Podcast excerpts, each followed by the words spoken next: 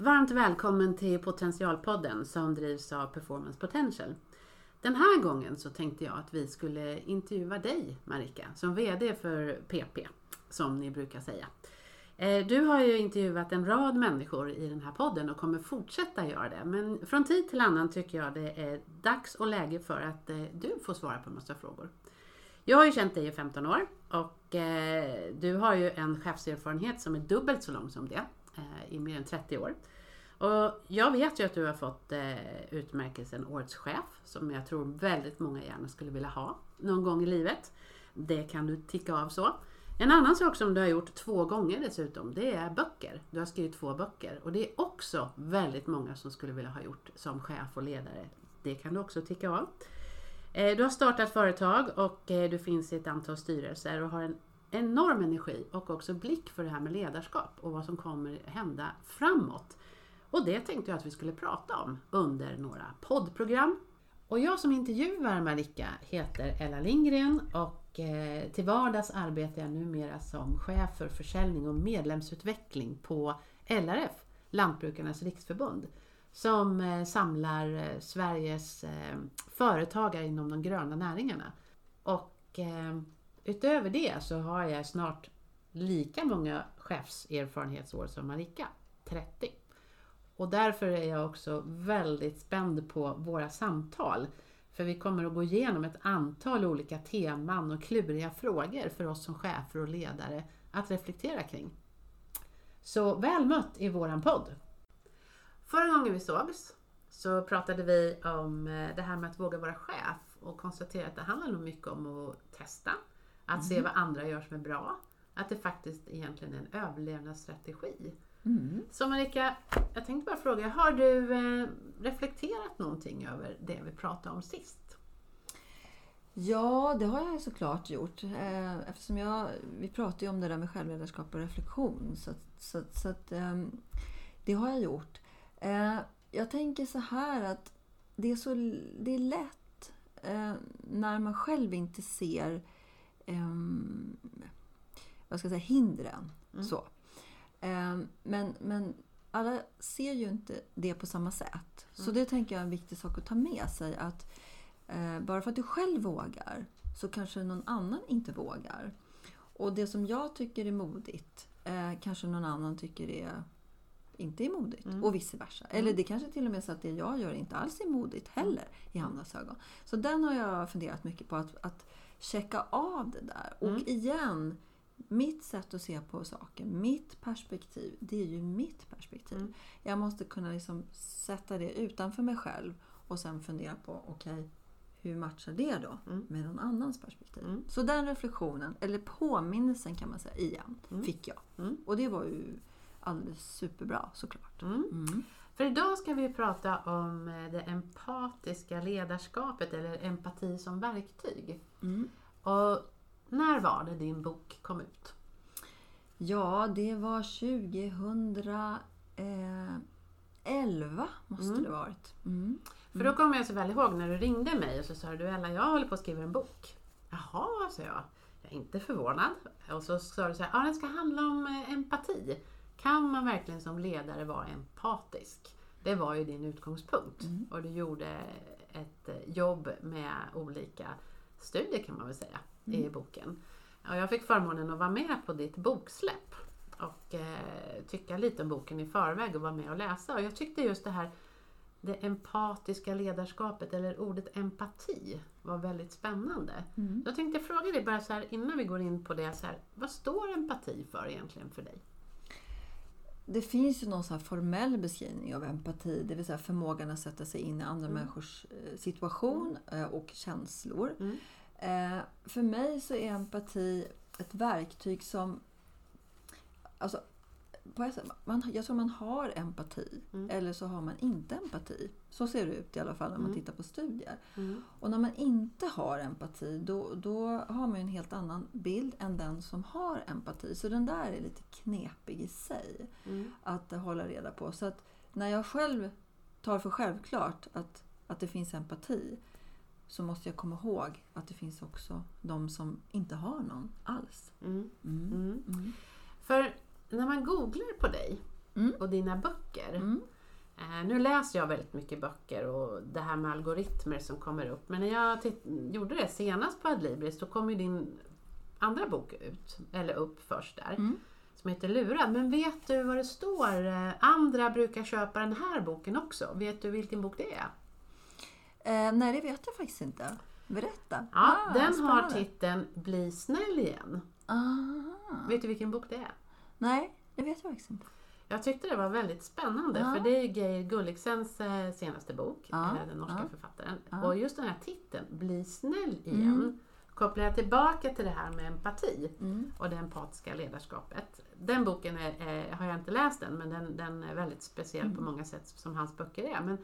Jag har i alla fall hört talas om boken, det måste jag Ja, säga. Men jag fastnade för titeln. Det här med att vara empatisk, Mm. är man snäll då? Nej, det tycker jag inte faktiskt. Jag, jag kommer ihåg det att ehm, eh, när jag höll på och skrev boken och det som också hände lite grann innan så var jag i någon, jag var i någon intervju i samband med Årets chef där och då eh, så pratade jag om att konsensus är, är som, eh, vi svenskar är ju anklagade för att hålla på med konsensus och, och att konsensus är när det går till sin överdrift så blir man inte snäll längre. Mm. Det var en tanke som slår mig nu när, när du ställer frågan. Då, då. Mm. Och att vara snäll, ja alltså vad är det höll jag på att säga? Det är faktiskt en intressant fråga. Därför att det, att vara snäll uppfattas ju olika av olika personer. Medan att ha empati, det är ju, det är ju så att säga någon mer kanske vetenskaplig analys över vissa förmågor. Så, det, så tänker jag när du säger så. Mm. Hur tänker du om snäll? Nej, men jag tror att, att det är så att man eh, kan verkligen skilja på empati och snällhet. Ja, absolut. För man måste- kan ja. ju vara så snäll som man till slut blir dum. ja. För man vågar inte säga som det är eller man ska försöka vara lite snäll. Mm. Och ju längre man går på den plankan, längre och längre Mm. ut, Absolut. så, så kan det sluta på väldigt dåliga sätt. Så tänker jag. Men däremot att visa empati, det är ju som du var inne på, det är ju en förståelsefråga. Mm. Och då kan man säga så här, det finns ju så mycket som alla vi chefer ska kunna och veta och tänka och, och vara eh, fokade på sådär. Men just det här empatiska ledarskapet, hur, hur upplever du sedan 2011 och framåt nu då? Nu är det ju så här tio år sedan snart som du hade ditt boksläpp. Så här. Har vi fattat det här med empatiska ledarskapet? Eh, det har ju faktiskt gått lite olika trender. Det är många som kontaktar mig, alltså fortfarande, det hände faktiskt mm, eh, bara för precis efter, efter jul, eller om det var innan jul till och med. Eh, I år då, eller förra året blir det ju. Eh, som hade searchat då, eller vad heter det, sökt på empati och hittat boken och så. Och många, många chefer tror jag, och människor överhuvudtaget, eh, upplever nog att de är för snälla om vi går tillbaks Mm. till det här. Att de känner för mycket. Att de, så att säga. Och jag brukar prata om empati kontra sympati. Mm. För det är inte samma sak, Mm. tänker jag. Eh, Det finns otaliga chefer som ska ha de där svåra samtalen. Och jag brukar ta ett exempel på, på eh, personer som faktiskt kan nyttja det här. Så att säga. Vi har så himla svårt generellt sett, tycker jag, att vara ärliga och raka och säga du, du är bra, men det här funkar inte. Varför gör det inte det? Vad ska vi göra åt det här? Hur Mm. tänker du nu? Mm. kära medarbetare eller kollega. Eh, utan vi börjar så här, ja det här har inte fungerat och i värsta fall säger vi ingenting. Jag nämnde ju tidigare i våra avsnitt här att människor har jobbat 30 år och ingen har pratat med dem. Alla går bakom ryggen och säger ja, den där Arne, den där Karin eller vad det är, funkar ju inte. Men det är ju som, och så har man stadfäst en form av kan säga, uppfattning om den här personen. Men det är ingen som så att säga, pratar med dem. Och jag tycker att det har med empati att göra i allra högsta grad. Mm. Att engagera sig och förstå hur den här personen eh, kan göra mer nytta eh, eller användas på ett annat sätt, eh, den potential den har i en organisation. Det är empati. Empati är inte att det är obehagligt att ha ett svårt samtal och ligga sömnlös på natten. Mm. Det är sympati. Och den Mm. där tycker jag, det där blandar folk ihop Mm. faktiskt. Mm. Ganska ofta. Mm. Mm. Kan man som medarbetare, tycker du, ehm, se skillnaden? Nej, jag, det, det det är jag faktiskt inte säker på att man kan göra helt enkelt. Jag tror att folk har svårt att sätta empati i någon kontext generellt sett. Och jag, är man för snäll då, om jag får använda det ordet här som chef och ledare, det vill säga man går med på vad som helst och man försöker tillfredsställa den här personens önskningar och så vidare. Det som händer då, jag menar informella ledare är det ju många som har Mm. varit med om, Mm. tror jag. Det har säkert du också Mm. haft i en organisation som är, kanske som rapporterar till dig och som drar med sig hela organisationen, det blir myteri och så vidare. Och då som ledare kan man inte verka ut det positiva som man vill göra utan det är någon som är där och försöker förstöra det. Mm. Och, och då kan man ju så att säga inte, då kan man inte ha den här, eh, man kan ha empati, man kan så att säga försöka sätta sig in i personens situation. Eh, men det räcker ju inte. Då måste man ju så att säga sätta ner foten och säga att allvarligt att det här är inte okej. Varför Mm. gör du så här? Mm. Vad händer här? Mm.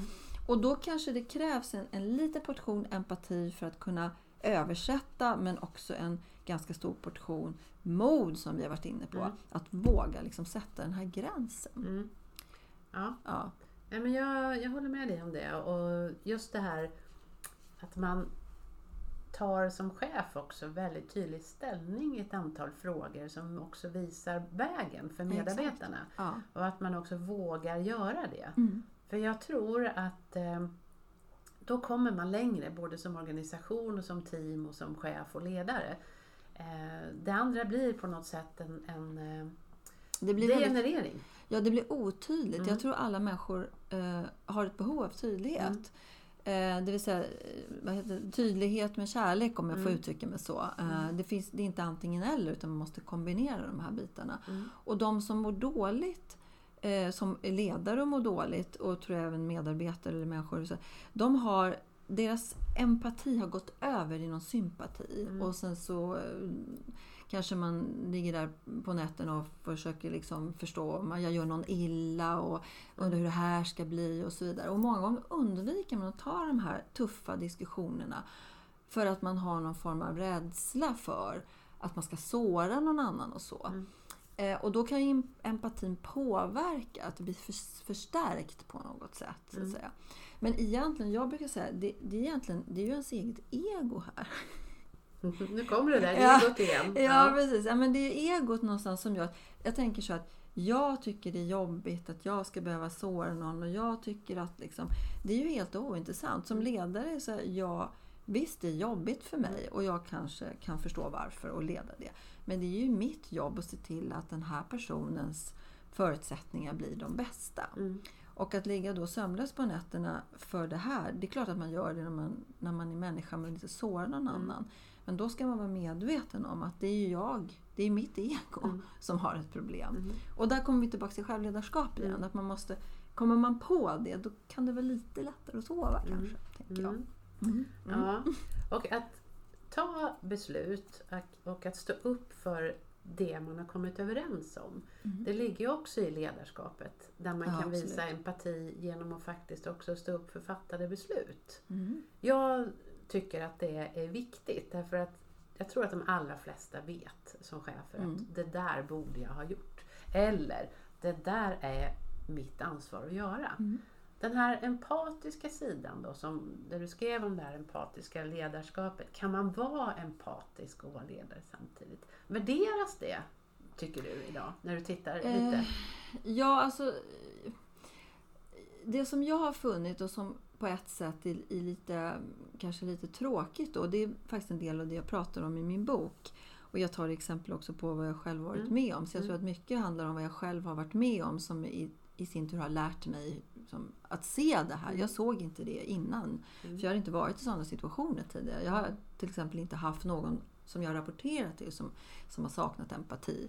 Vilket var en liksom, form av chockartad men också väldigt, väldigt nyttig erfarenhet ska jag säga. Mm. Men jag, jag tror tyvärr, det här låter ju himla tråkigt, men jag tror tyvärr att man ibland måste stänga av sin empati. Jag tror att riktigt bra ledarskap handlar om att portionera den här empatin och då måste man ju ha den från början. Mm. Så för mycket empati eh, skapar otydlighet tror jag. Det skapar eh, egna, mm, kanske egna eh, vägar som man själv, egot där som jag är inne på, mina egna behov liksom Mm. på något sätt. Men har man ingen empati alls Så, så man får liksom samma effekt på ett sätt tror jag. För mycket empati, det blir otydligt och till slut så blir det faktiskt som om man inte hade haft någon empati. Mm. Så att det finns en, en balansgång där mell- mellan de här två sakerna. Mm. Eh, och det är inte så att de som har empati är bra och de som inte har är dåliga. Utan ibland tror man att man gör nytta för att man har empati. Men man skapar precis eh, diametralt motsatt motsatta, effekt. ja. Ja. Ja. Ja. Eller hur? Det, är Mm. liksom, det har du säkert också sett. Mm. Och sen är det ju så att i en situation där man måste göra svåra, ta svåra beslut och det påverkar människor som ledare. Då är, det, då är det bara att acceptera helt enkelt att det är inte, ses inte som positivt att mjäka runt i de här situationerna. Ja, men vi måste tänka och gör vi det här då kommer det bli de här effekterna. Klassiken är ju, ja vi måste skära ner kostnader. Okej. Ja, men då kommer vi förlora här, folk kommer sluta och så vidare. Den argumentationen funkar väldigt sällan i bolaget. Det är så här, då gör vi det. Mm. Men då gör vi det på ett sätt där vi visar empati för de som drabbas. Mm. Och den tycker jag att jag ser lite av. Mm. Eh, just att kunna göra den här kombinationen. Vi gör, vi gör det här som kanske är empatilöst. Mm. Men vi ser till att vi gör det på ett empatiskt sätt. Och det går. Det går Mm. faktiskt. Mm. Ja men absolut. Men det är många som inte tror att det går. Då har du liksom, det är Ja, ja. antingen eller på något sätt. Ja, och så Eller tror hur? jag också att eh, många chefledare tror att man visar en svaghet då. Exakt. Därför att man har exakt. Mm. kommit med ett beslut, man har eh, slagit det i huvudet på hela organisationen.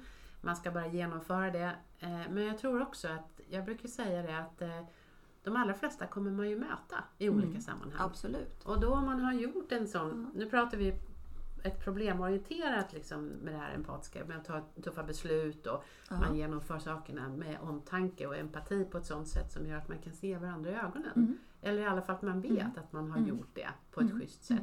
Men om man tar det positiva med det Ja. empatiska ledarskapet då, i positiva sammanhang. Finns det någonting där som du känner att vi kan ta med oss Ja, alltså jag, har, jag har ju faktiskt eh, praktiserat det här kan man väl säga i ett förändringsperspektiv ganska nyligen. Och det, jag, eh, jag, jag gick tillbaks till min gamla metod, jag märkte det. Eh, Och, och bara sådär ryggmärgsmässigt. Och, och sen upptäckte jag när, var, när vi var färdiga med den här processen att ah, det funkar ju. Och jag blev så himla lycklig över det. Mm. Inte för att det, så att säga, jag skulle känna mig nöjd så, men att faktiskt processen funkar igen och igen. Även om det kanske var fem år sedan eller två år sedan jag gjorde det sist eller vad det var. Och det som jag har lärt mig eh, tidigare och som jag kanske har glömt men som blir påmind om nu. Det är ju att om du då kan separera det här. Okej, vi måste göra det här av rationella skäl. Men sen lägger du ganska mycket tid, inte nödvändigtvis tid i timmar, men engagemang i att grunda det här. Mm. Och då använder du den här empatiska förmågan för att kunna göra det. Så när du väl är igenom processen så känns det som att Nej, men det här var ju riktigt bra. Mm. Fast det var ett helvete initialt. Och jag har varit med om det många, många gånger. Att när det är färdigt, och det kan gå väldigt fort faktiskt. Folk säger att det tar tre år att förändra och så. Nej, du kan göra sådana saker väldigt snabbt. Du kan göra det på tre, fyra veckor faktiskt. Jag kom fram till. Och då är empatin att kunna matcha den in i det här. Hur kommer de här individerna reagera? Vad behöver de för att de inte ska reagera så att säga negativt Mm, mm. mot någonting som Mm. sen ändå finns någonting positivt Mm. med. Då är empatin eh, oslagbar att använda i det här Men det jag, fallet. det jag hör och det jag tänker själv också nu då, det är ju att man måste nog känna sina medarbetare rätt väl. Absolut. För gör man inte det, Mm. då blir det svårt med den här empatiska delen. Mm. Och framförallt blir det svårt också att ha den här hastigheten Ja, i en, ett förändringsarbete. Och jag, jag brukar också tänka många gånger så här att det är viktigt som chef och ledare att bjuda mycket på sig själv. Mm, absolut, Eh, Att absolut. man berättar om sig själv. Man kan ha integritet för en annan sak, men att man Mm. bjuder mycket på sig själv. Och då tänker jag så här, Marika, hur bjuder du på dig själv?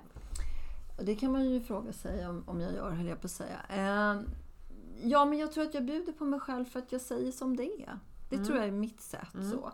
Jag är ingen spelevink så, tror jag. Liksom. Eh, men, men jag säger som det är. Jag tror att jag är ganska öppen med vad jag tycker och tänker och känner. Och eh, eh,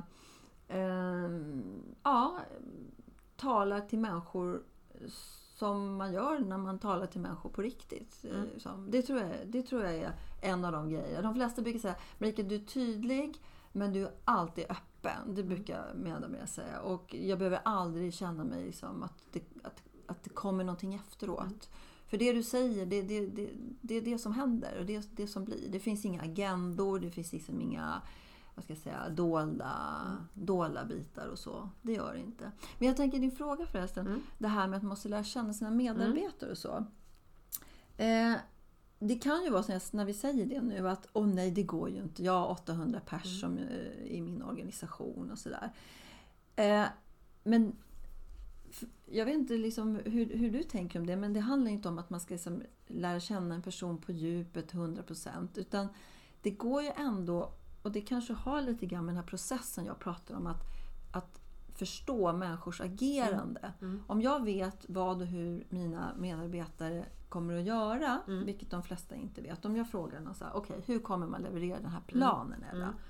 Ja, jag har aldrig hört någon säga, jag vet exakt hur det kommer gå till. Mm. Ja, och det jobbar ju vi med och jag med i Performance Potential att faktiskt visa eller åskådliggöra det här Mm. och det blir så himla mycket lättare. Man Mm. har liksom ett system för det.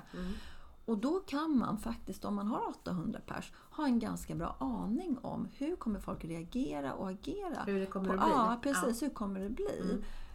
Eh, så det är faktiskt en, en sak som, som folk borde investera mycket mera kunskap i. Mm. Därför att vet du det, då vet du också att okej, de här kommer att vara emot för att de är rädda för det här Mm. eller vad det var. Du behöver inte sitta med varje person. Mm. Du får en jättebra liksom, karta. Mm. Och då är det fortare. Och i slutändan så tycker de allra flesta att det här ju rätt bra. Och då kan man ju fundera på, var det, vad var det egentligen som var triggern till att du startade Performance Potential? Jo, men det var ju just det här att man sätter ju mål, man pratar om visioner och som jag var inne på tidigare, så här, what's in it for me? Mm. Vad, vad, vad har jag för del i den här, i det här verksamheten? För ska du driva någonting så kan det ju inte vara en vision. Om jag som ledare tror på visionen Mm. men ingen annan tror på den, ja då blir det ju inget av den. Mm. Hur kan jag få människor att själva översätta visionen till någonting som är viktigt för dem? Och då måste man ju koppla det till vad är det som är vad är det som är viktigt för mig? Till, jag tar bara ett kort exempel Mm. som jag nämnde förut. Okej, för de här individerna var det otroligt viktigt att eh, eh, leverera service. För det bekräftade mig, mitt behov av att liksom vara, ja, vara tjänstvillig eller vad det nu kan vara för någonting. Och mitt sätt att göra det på det är att, att göra de här sakerna. Eh, men om jag inte får någon som tycker att det är värt, det vill säga vi kopplar till pengar. Vi betalar inte för det här utan vi bara utnyttjar dig. Mm. Då har ju inte jag visat dig att jag respekterar dig för, för det profession du har.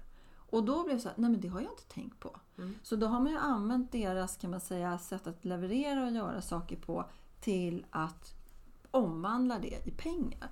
Så att just det här att det finns så sjukt stark kraft i att inte bara prata om vad vi ska göra, utan hur kommer vi sen att göra? Mm. För det är ju det huret Mm. som alltid går åt pipan. Mm. Ja. Och så sitter man där, ja det blev 7 vinst, vi hade räknat med 10. Jag hårdar lite. Mm. Och det enda är för att vi lyckas, det är för att vi har erfarenhet så vi kan lista ut ungefär hur det blir. Mm. Men vi kan aldrig bli liksom, på precision. Mm. Så då kan man tänka sig så här Ja. att eh, det empatiska ledarskapet eller empati som verktyg, om man drar Mm. det eh, också återigen ett helt varv skulle man kunna säga det att eh, för att kunna fungera så måste man också veta hur saker och ting kommer att bli och hur man gör dem. För att kunna faktiskt ta om hand organisationens både förväntningar men också faktiskt möjligheter. Och jag gillar namnet Performance Potential av det skälet att det handlar faktiskt om Performance Potential. Nämligen den Mm. fulla potentialen. Ja, alltså det är en jättebra sammanfattning och framförallt det här struktur och process och eh, tanke, tankesätt Mm. behöver finnas i grunden för att man ska kunna ta hand om de här ganska komplexa sakerna som händer i människor. Eh, och ett sätt att sortera det, det är att hjälpa folk och lära folk att börja tänka på vad är det jag gör? Mm. Och det jag gör, vad ger det för resultat? Är det ett resultat jag vill ha? Nej, då kanske jag måste göra på ett annat sätt. Det är som idrottsvärlden. Där vet man exakt Mm. faktiskt vad man gör. Man spelar in sig på film, man tittar tillbaks. Mm. Och man vet, en, en coach i ett lag vet precis vad varje person, liksom, hur de kommer att bete sig på plan. Där. Då tar vi med oss det. Men det vet vi inte Nej, alltid här i, i, i- näringsliv och organisationer. Och det finns en sjuk kraft i den kunskapen. och då tänker jag, då är det det Mm. vi tar med oss som outputen av det här mötet. Att den här kraften som finns när Mm. man vet hur vi gör sakerna Ja. som ett resultat av de beslut vi, vi bestämmer oss för att genomföra så kan man bli mycket, mycket mer eh, framgångsrik och också frigöra sin hela potential. Så tänker jag. Ja, absolut. Precis. Och då stannar vi där. Och Mm. Idag har jag inte klurat ut vad vi ska prata om nästa gång. Nej. Men nu har vi ju haft några samtal och vi har pratat om nytta och skapa värde, skapa nytta med självledarskap. Vi har pratat om det här med överlevnadsstrategi, att våga Mm. testa saker som chef snarare än att våga vara chef. Och eh, man kan vara empatisk som chef och jobba med de frågorna och se till att hela organisationens kraft kommer Mm. fram genom att vi vet hur vi gör saker. Precis. Och att ha empati, det handlar inte om att vara ehm, mesig eller svag eller sådana här saker. För det kan ibland bli den associationen. Utan det är ett verktyg att använda sig av för att kanske göra de här lite tuffare sakerna. Bra! Tack Mm. för idag! Tack själv! Mm. Tack själv!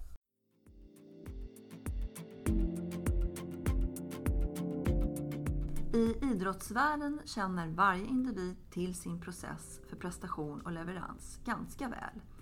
Men i näringsliv och organisationer är det ofta en otränad och kanske omedveten kunskap. Performance Potentials digitala verktyg, som vi kallar för preferensanalys, används just för att ta fram teams och organisationers sätt att leverera. Och sen matchar vi det med kundernas krav på agerande. Genom den här metoden får både individer och organisationer en möjlighet att nå sina mål och få bästa utfall av sina planer. Därför att man på förhand faktiskt kan förutse hur människor kommer att agera. Så hör gärna av dig så kan vi berätta mer om hur det går till.